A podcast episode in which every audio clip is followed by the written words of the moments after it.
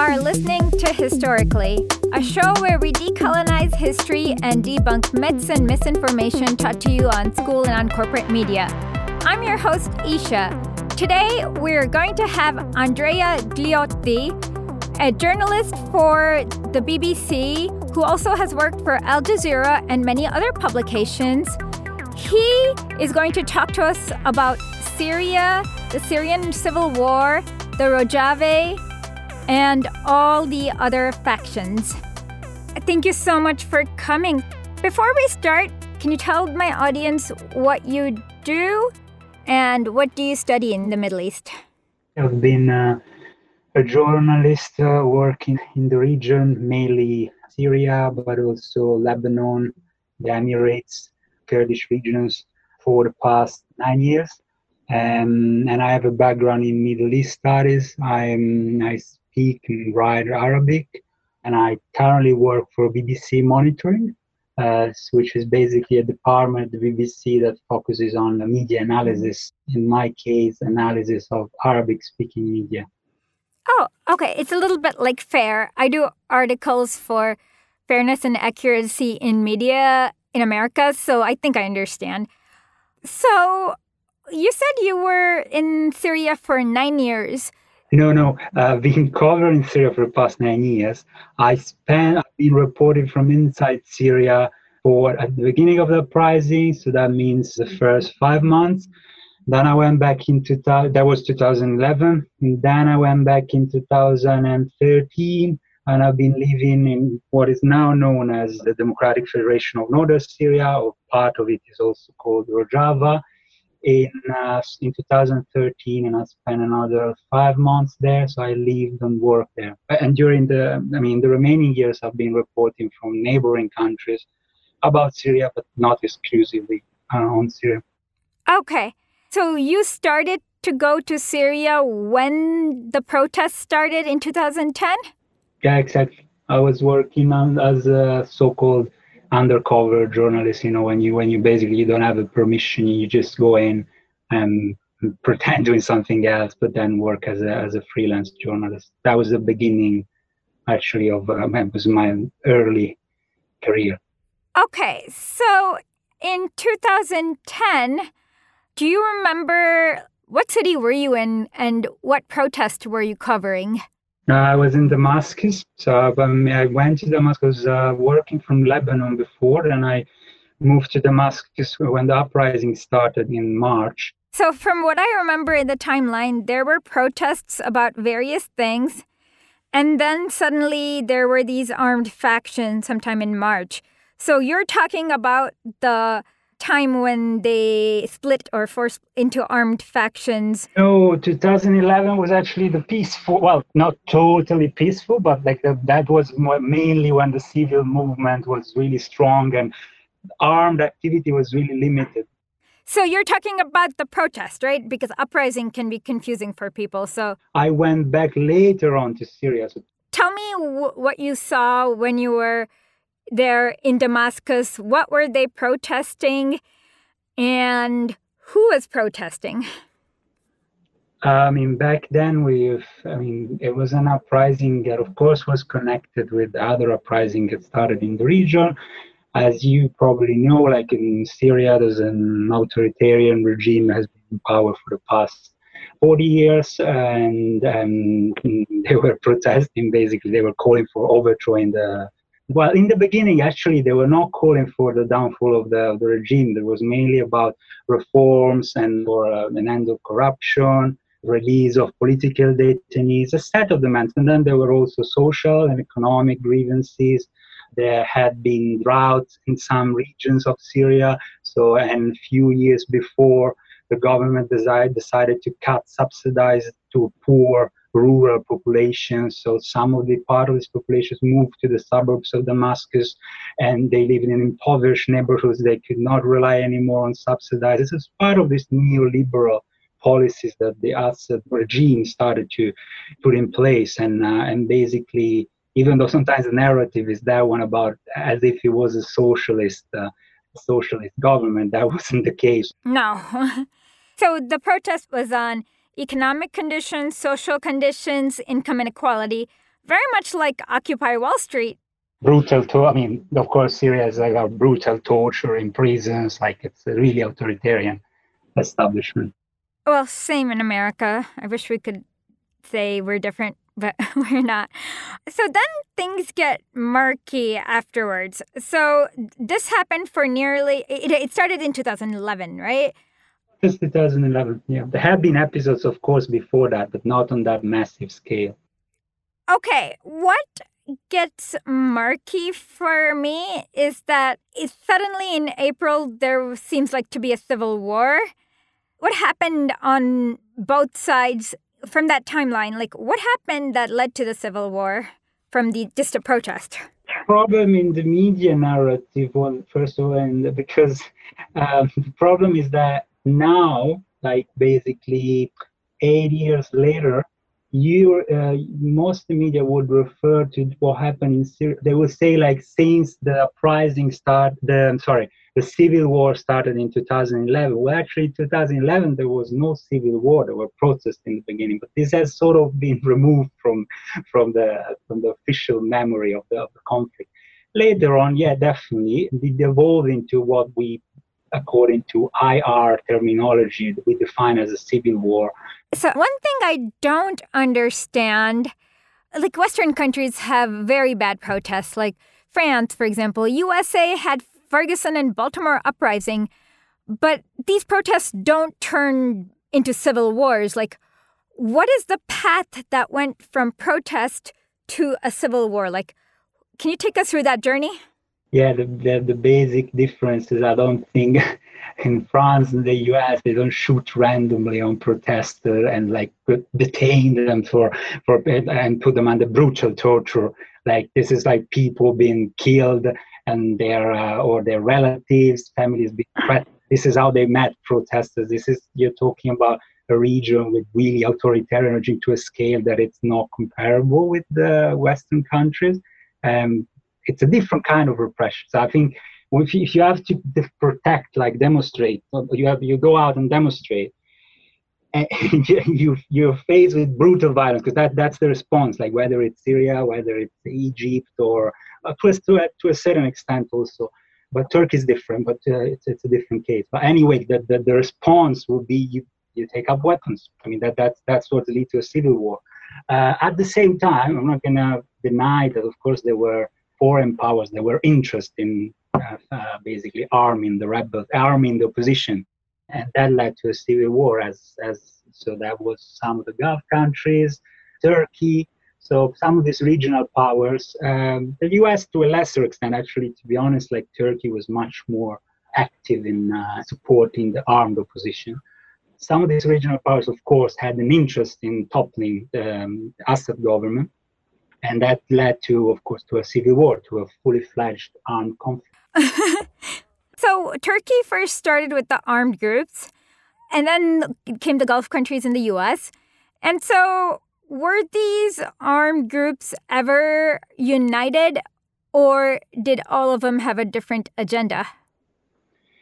No, definitely the second option. Yeah. Uh, when I went to Turkey in 2012, of course, many of these groups were base, I mean, their operational base was Turkey, and they have different agendas. Some of them were uh, more radical when it comes to ideology, and I'm talking about Islamist ideology. Some of them had, they wanted to topple the government, the, the regime, but they didn't want necessarily to establish an Islamic state. They were more liberal, I would say. I don't like to use the term secular, because secular, to be honest, it's something I don't think that it was uh, as an ideology this armed faction ever used the term secular, even though that was part of the narrative in Western media, because they had to sort of um, defend themselves against claims that these were all, you know, Islamist. Or so the narrative in Western media, uh, you had this term that was also the one used by the U.S. administration that those were moderate rebels. You know? the, the, the, definition of moderate, of course, it's all up to, you. I mean, it's, it's really subjective. So, so, I would say that some of them were, were more liberal, some of them were more Islamist uh, or Islamist, and some of them were hardliners. It depends. It was really diverse. But that as any uprising, I mean, it's hard to have like unified ideological front. I mean, to be honest, all people agreeing on what they want after they they overthrow government. But did they agree to, like, at least during the fight, to unify as one faction? Or was it still many different factions fighting on many different goals and strategies? More unified in uh, in 2012, there was a so-called Free Syrian Army, but unified is, is, is, is probably we're overestimating. Like it was more of a term that was used. The Free Syrian Army was the term that was used to refer to basically the armed opposition but it was not cohesive military structure with the leadership. Although the leadership was based in Turkey, to be honest, there were so many factions and and and, and it was it was not that disciplined. And so the Free Army was the term that was used in the beginning by the protesters himself, but and they used this term to refer to those who took up weapons to defend the protesters. But then this term lost sort of significance because instead of being the, the original revolutionary army, whatever, it started to be used to refer to any sort of armed faction that was siding with the with the opposition. And to be honest, and now Turkey in the current offensive on on Kurdish majority territories in northern Syria is still using the term Free Syrian Army, but that has little to do with what was the Syrian Army in the beginning of the uprising. Okay, just curious with regards to the majority of these armies were they all Sunni armies, or were there any Shia, Christian, or any other armies that was opposed to Assad? As the population of Syria, it's a demographic issue. The population of Syria is overwhelmingly the majority is Sunni. So if you have an uprising, as well, one of the reasons is that if you have an uprising and lots of people taking the street, the majority will be Sunni anyway, unlike other countries in the region.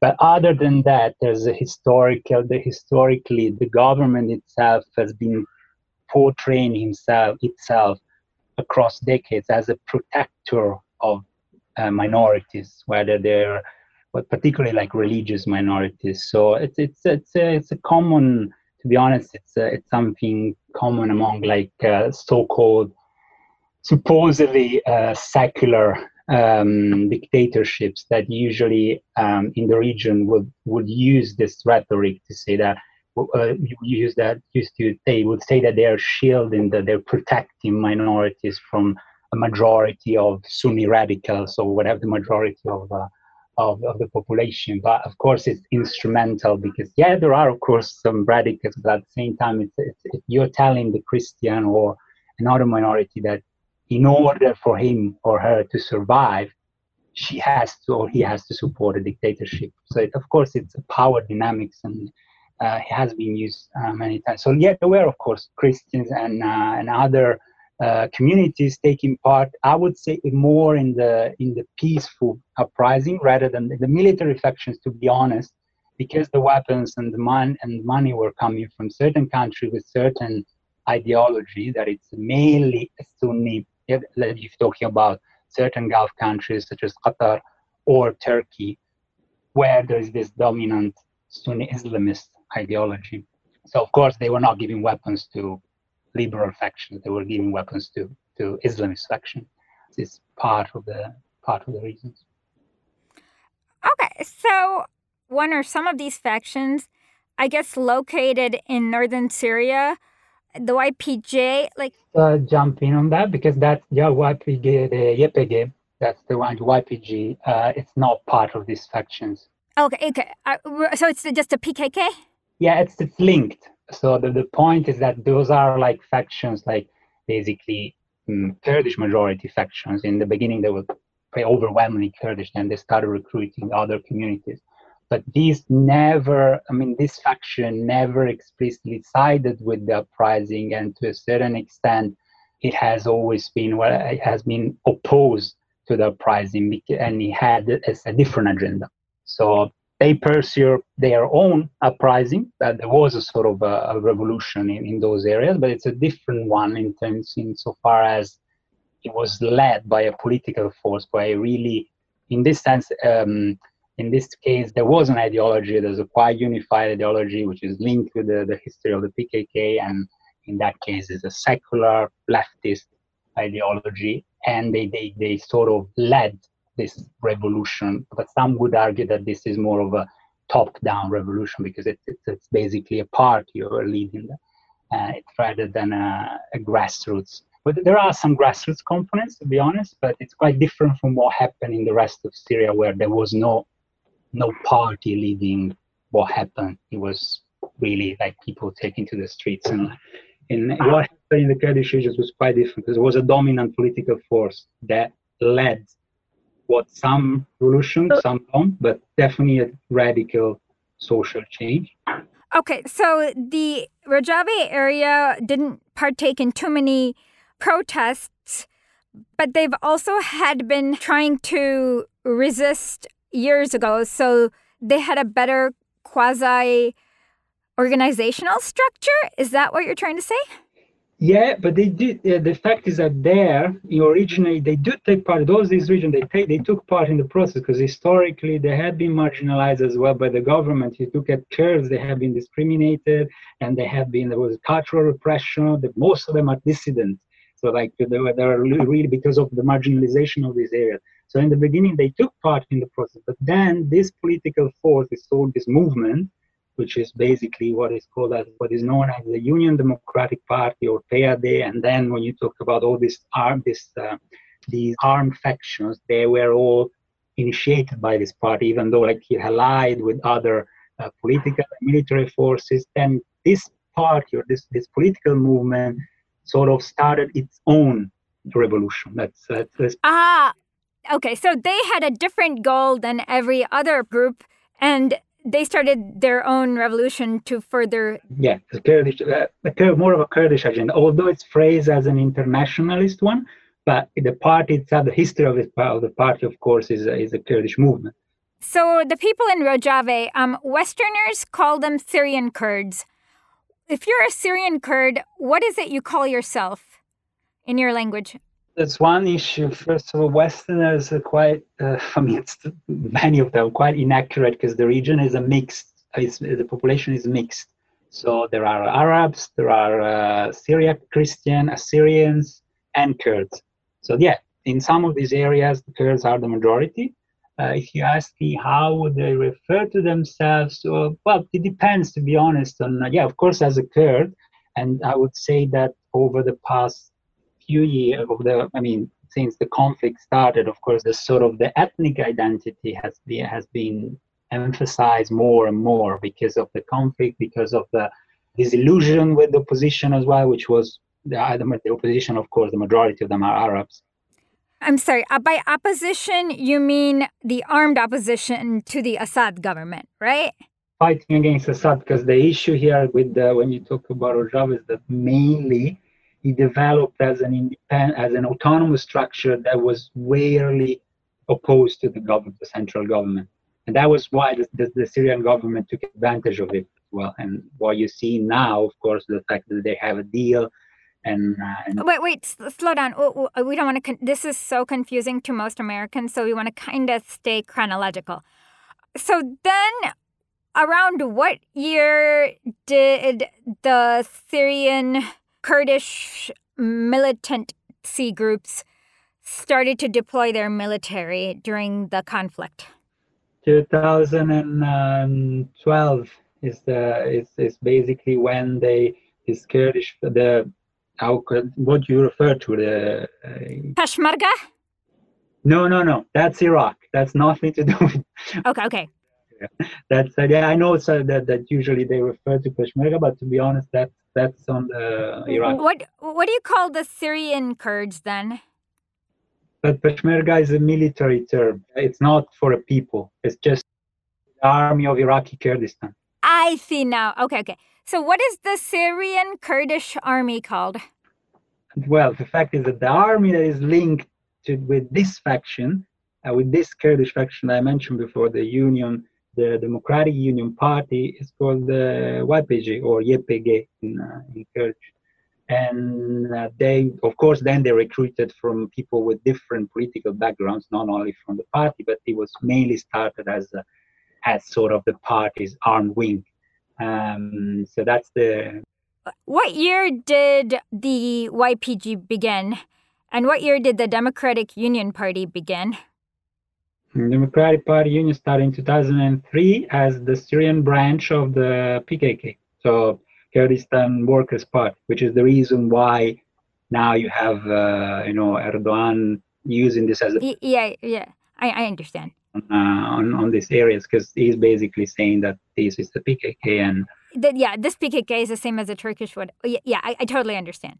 So around 2013 is when PYD's army PKK started fighting, right?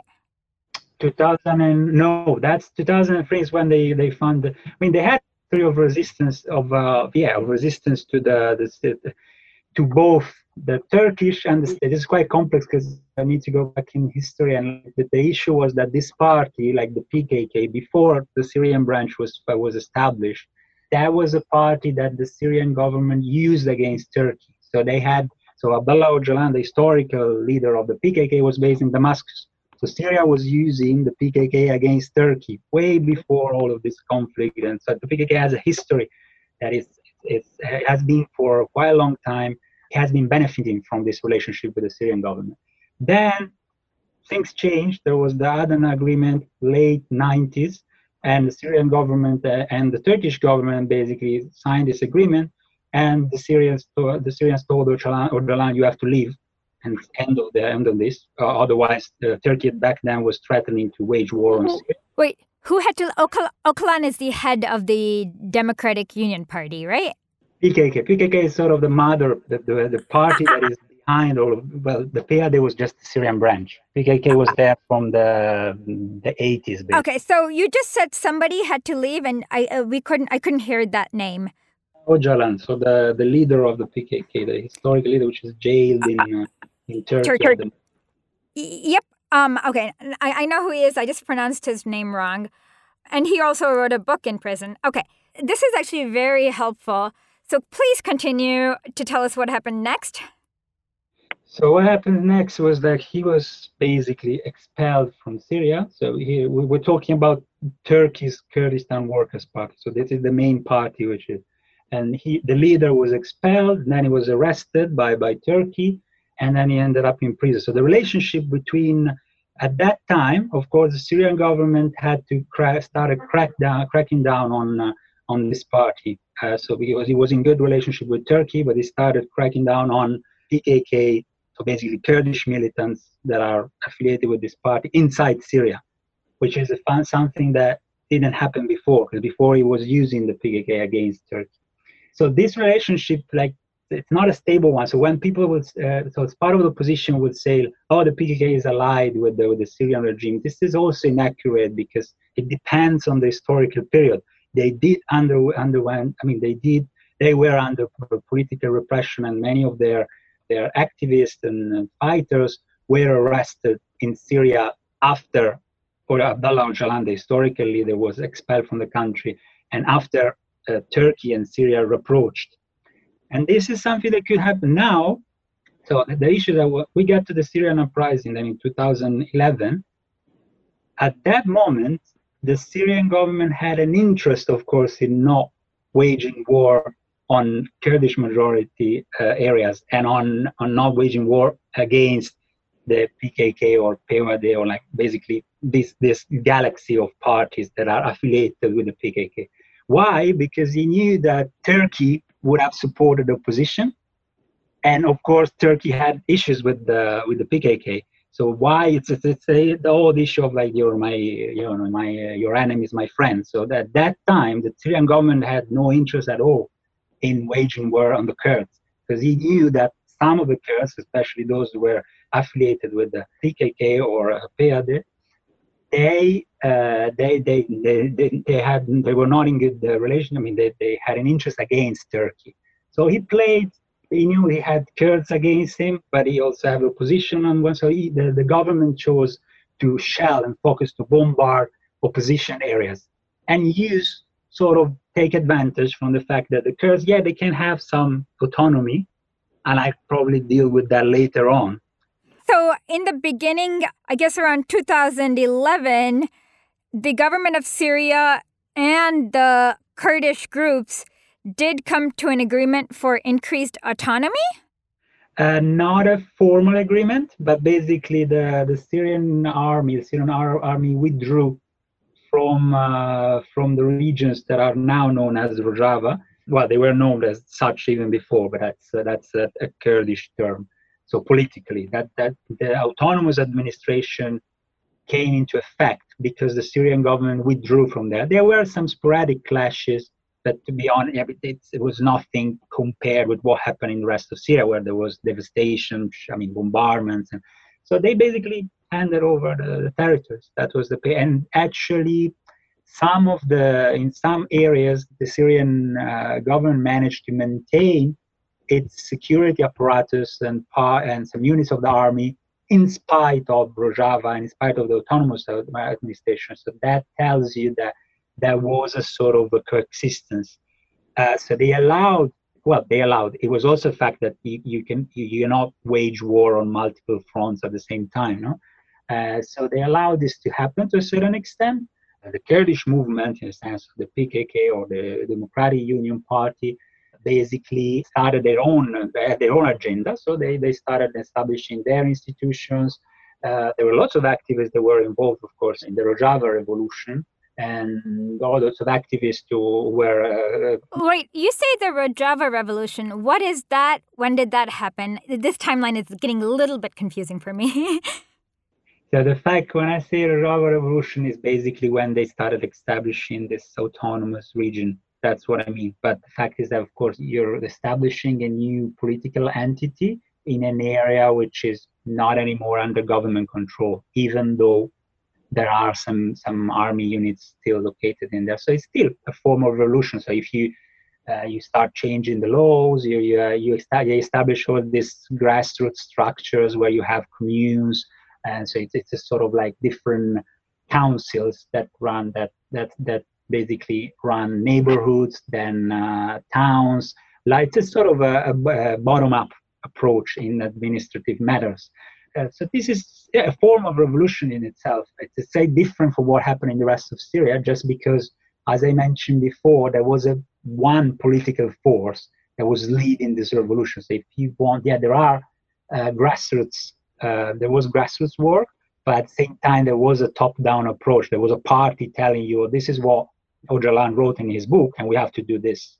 So it, it's quite different from in the rest of Syria. To be honest, that, that was one of the reasons why the, the uprising was so ideologically was so scattered or not homogeneous because people yeah took to the street but they were yeah they wanted a democratic state but to be honest uh, there was no clear vision of what would come after in the case of rojava yeah they had a clear vision the party had a clear vision and and that's what they that's what happened um, i should mention that there were like similar grassroots activists, even in the rest of Syria. There were there were people establishing local councils and so on. Uh, the the problem there was that there weren't some some of the armed factions started to have more influence than civil actors. So the armed factions will just take control of the councils, and there had been a constant struggle between civil activists and armed factions. In Rojava, it's quite different because this the activists, the civil activists, as long as they were aligned with the vision of the military factions, which I, which is still you know, the military faction that are linked with the PKK, so with the with the main Kurdish party in Syria is called the PYD. As long as they were the civil activists were aligned with this with this military the vision of this military faction, they were allowed to operate and they had a vision. Uh, others who did not agree with the with the didn't share the same vision, the same ideology, well, they were marginalized, if not um, arrested or or I wouldn't compare what happened in terms of repression. Of course, Rojava is not comparable to you know the Syrian government or areas that were administered by radicals. Thanks for listening. Our checks from Erdogan and MBS both bounced this month, and the CIA dropped their subscription months ago. So we're relying on you to go to historically.substack.com and get on that subscribe button. You can get all of our newsletters and all of our past podcasts. Please do it for us. So, in your article that like led me to you, um, you talked about Omar Aziz. Who is he? that's what I was referring to to grassroots activists. That's what I meant, because we know about Rojava, of course, because it's popular narrative in the among the, I mean, especially in the Western left. No. Oh God, yes. Two of us know about uh, some of these less less known figures that were active elsewhere in Syria, and they actually did something similar in terms of. Uh, so based in terms of the envisaging like or sort of articulating a political theory that was based on uh, grassroots lo- local governance so local councils uh, that will that will administer areas that are outside of government control and that they would rely of course on people mutual aid sort of like the anarchist communes, like you know, back in the, in Paris in the 19th century. And this idea was there. Omar Aziz basically he wrote. He was an activist. He was not an activist before the revolution. Actually, he was someone who was living in, uh, in, in Saudi Arabia as an expatriate Syrian, and came back uh, to when the uprising started and started to. He had. He was an intellectual. He had read lots of books. Uh, among them uh, Negri's, uh, Toni Negri's books. And I mean, he started to, uh, when what we know about him is, is for what his friends left from a few, some writings that he posted on Facebook.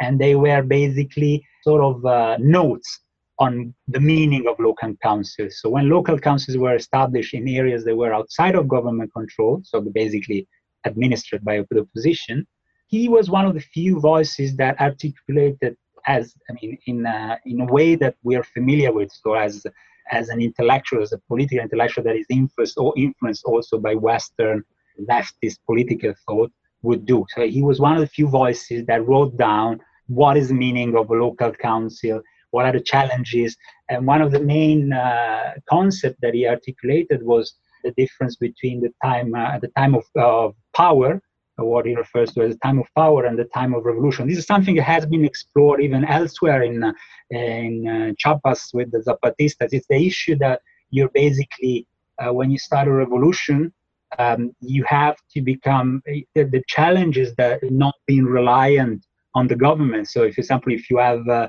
a government job, like how are you going to cope with that? How are you going to cut that that bond with the government? So how are you going to separate, make the time of the revolution self-reliant without having people who still need to rely on government service provision, for example. This is a crucial concept. It's something that even Öcalan discussed in, in, uh, in the case of Rojava. So there are similarities. That's, that's, one, that's what I was trying to say in that article. And that uh, what is a pity is that all the agendas, polarization, whether it's political, ethnic, and so on, that led to these different parts of Syria so the one, the opposition held Syria and Rojava not talking, uh, I mean, being at odds basically, not uh, not being in, uh, in communication, and basically for uh, many years actually clashing uh, militarily.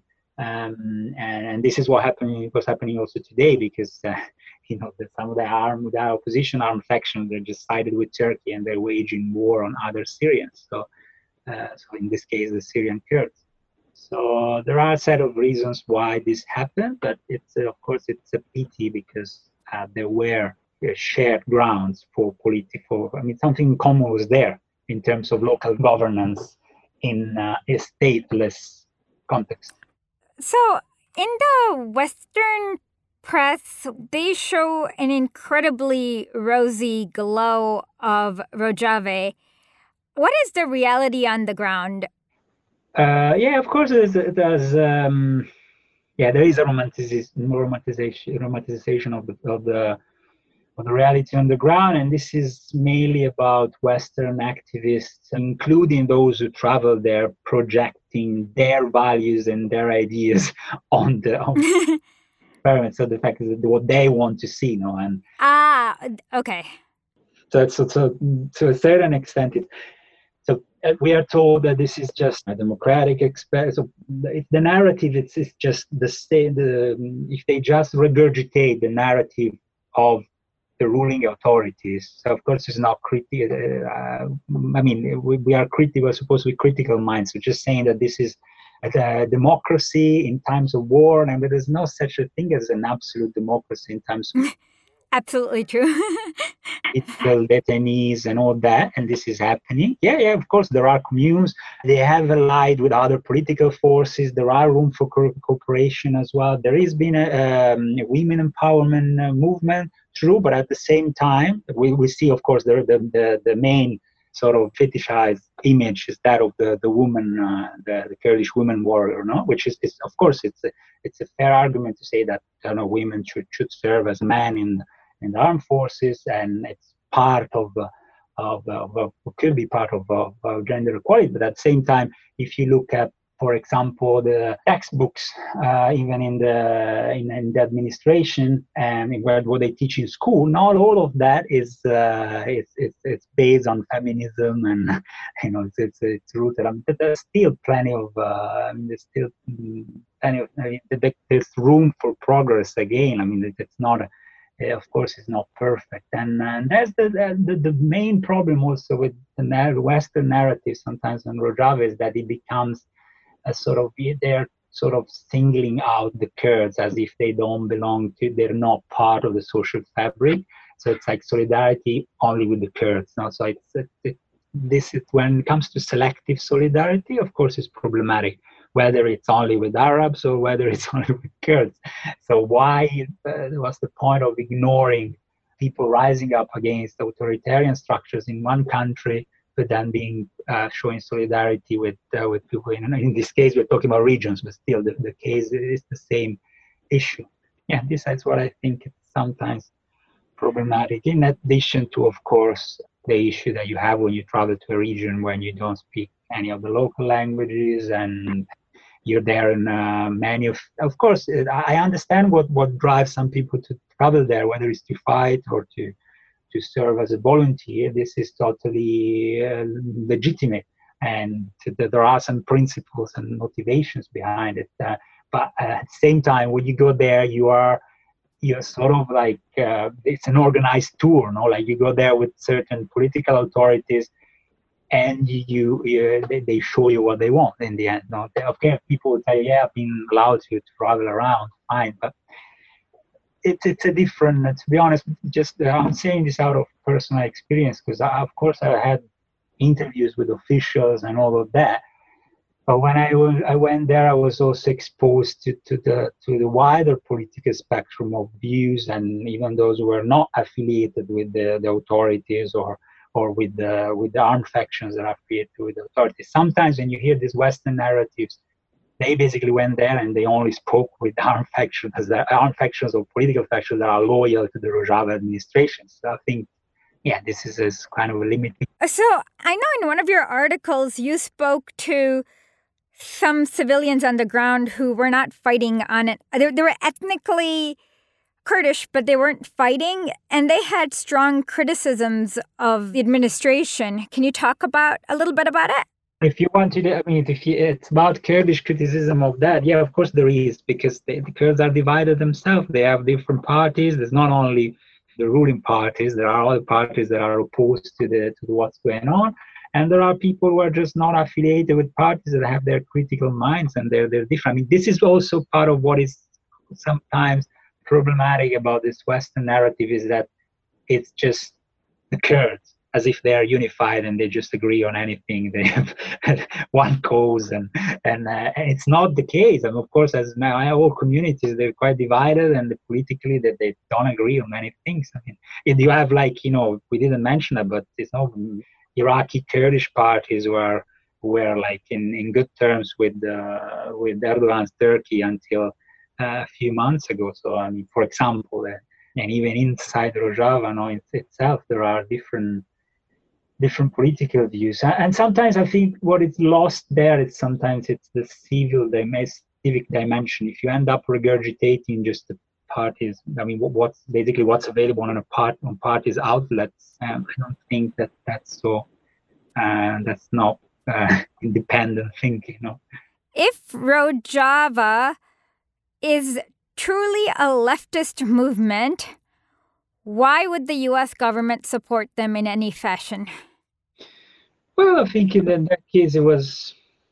I mean, ideology comes secondary to a certain extent when it comes to like your they were trying to fix the mess that partially they contributed to creating in the region no especially if you take in consideration that you know that the islamic the so-called islamic state or isis whatever you want to call it it's a product of iraq and what has been done in iraq as well and was a product of the Iraqi resistance itself to U.S. occupation. Although it went, you know, it became like something with a global ambition and uh, it became a global jihadist movement and so on.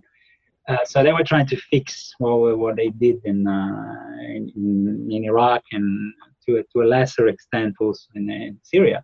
So um, yeah, I don't think that, that the ideology of, uh, of the PKK or activists there mattered that much in that case. Uh, when it comes because the priority was like sort of uh, counter so-called counter-terrorism or annihilating ISIS, and that's it, which is a really short-sighted approach because of course ISIS is coming back like the social the roots of that uh, I mean it hasn't been eradicated anyway as a social phenomenon it hasn't just been defeated militarily uh, but anyway when you talk about the leftist, sort of this is the leftist. Uh, well, Israel itself, like there are Israeli activists now taking the streets and supporting Rojava. So, like many, and that that's part of the issue that you know it's a sort of an ethnic solidarity with anything which is not basic. That's why they do it, you know. Ah, okay. A lot of the Israelis, it's an anti-Arab bigotry that kind of oddly leads to solidarity Sure, even among the, the, the, some Kurds that would empathize with Israel for the same reason.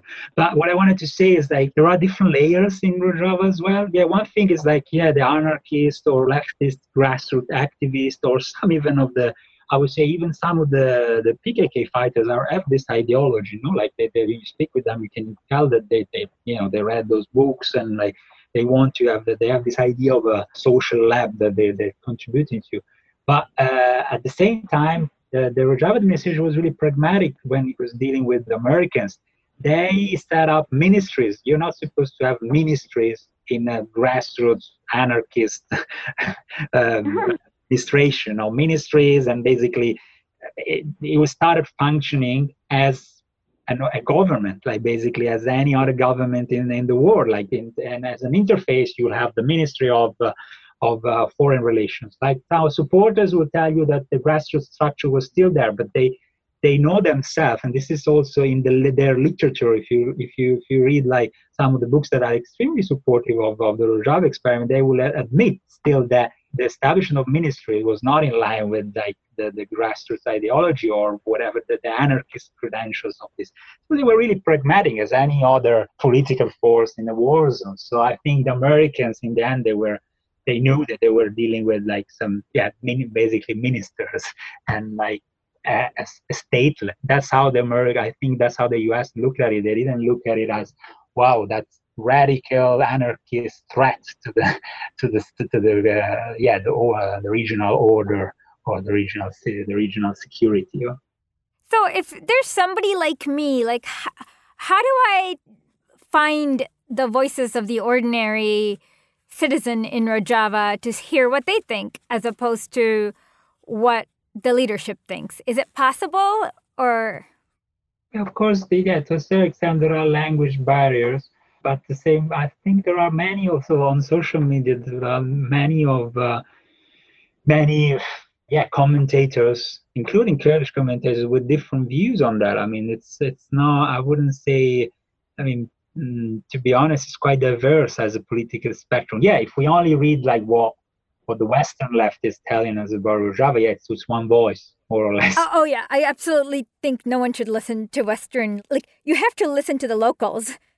Yeah, yeah. So, and some of the locals, of course, will endorse that vision. I'm not, I'm not denying that, but uh, it's it's more complicated, more complex and as anywhere you, you the, the issues that you have to it's quite sometimes you have to, to be aware of uh, even those who are critical. Sometimes you know they're critical because they're affiliated with the Iraqi Kurdish party that it's even more conservative than than the, than the PKK. It's more, well, it's actually way more conservative than uh, the PKK, for example. So.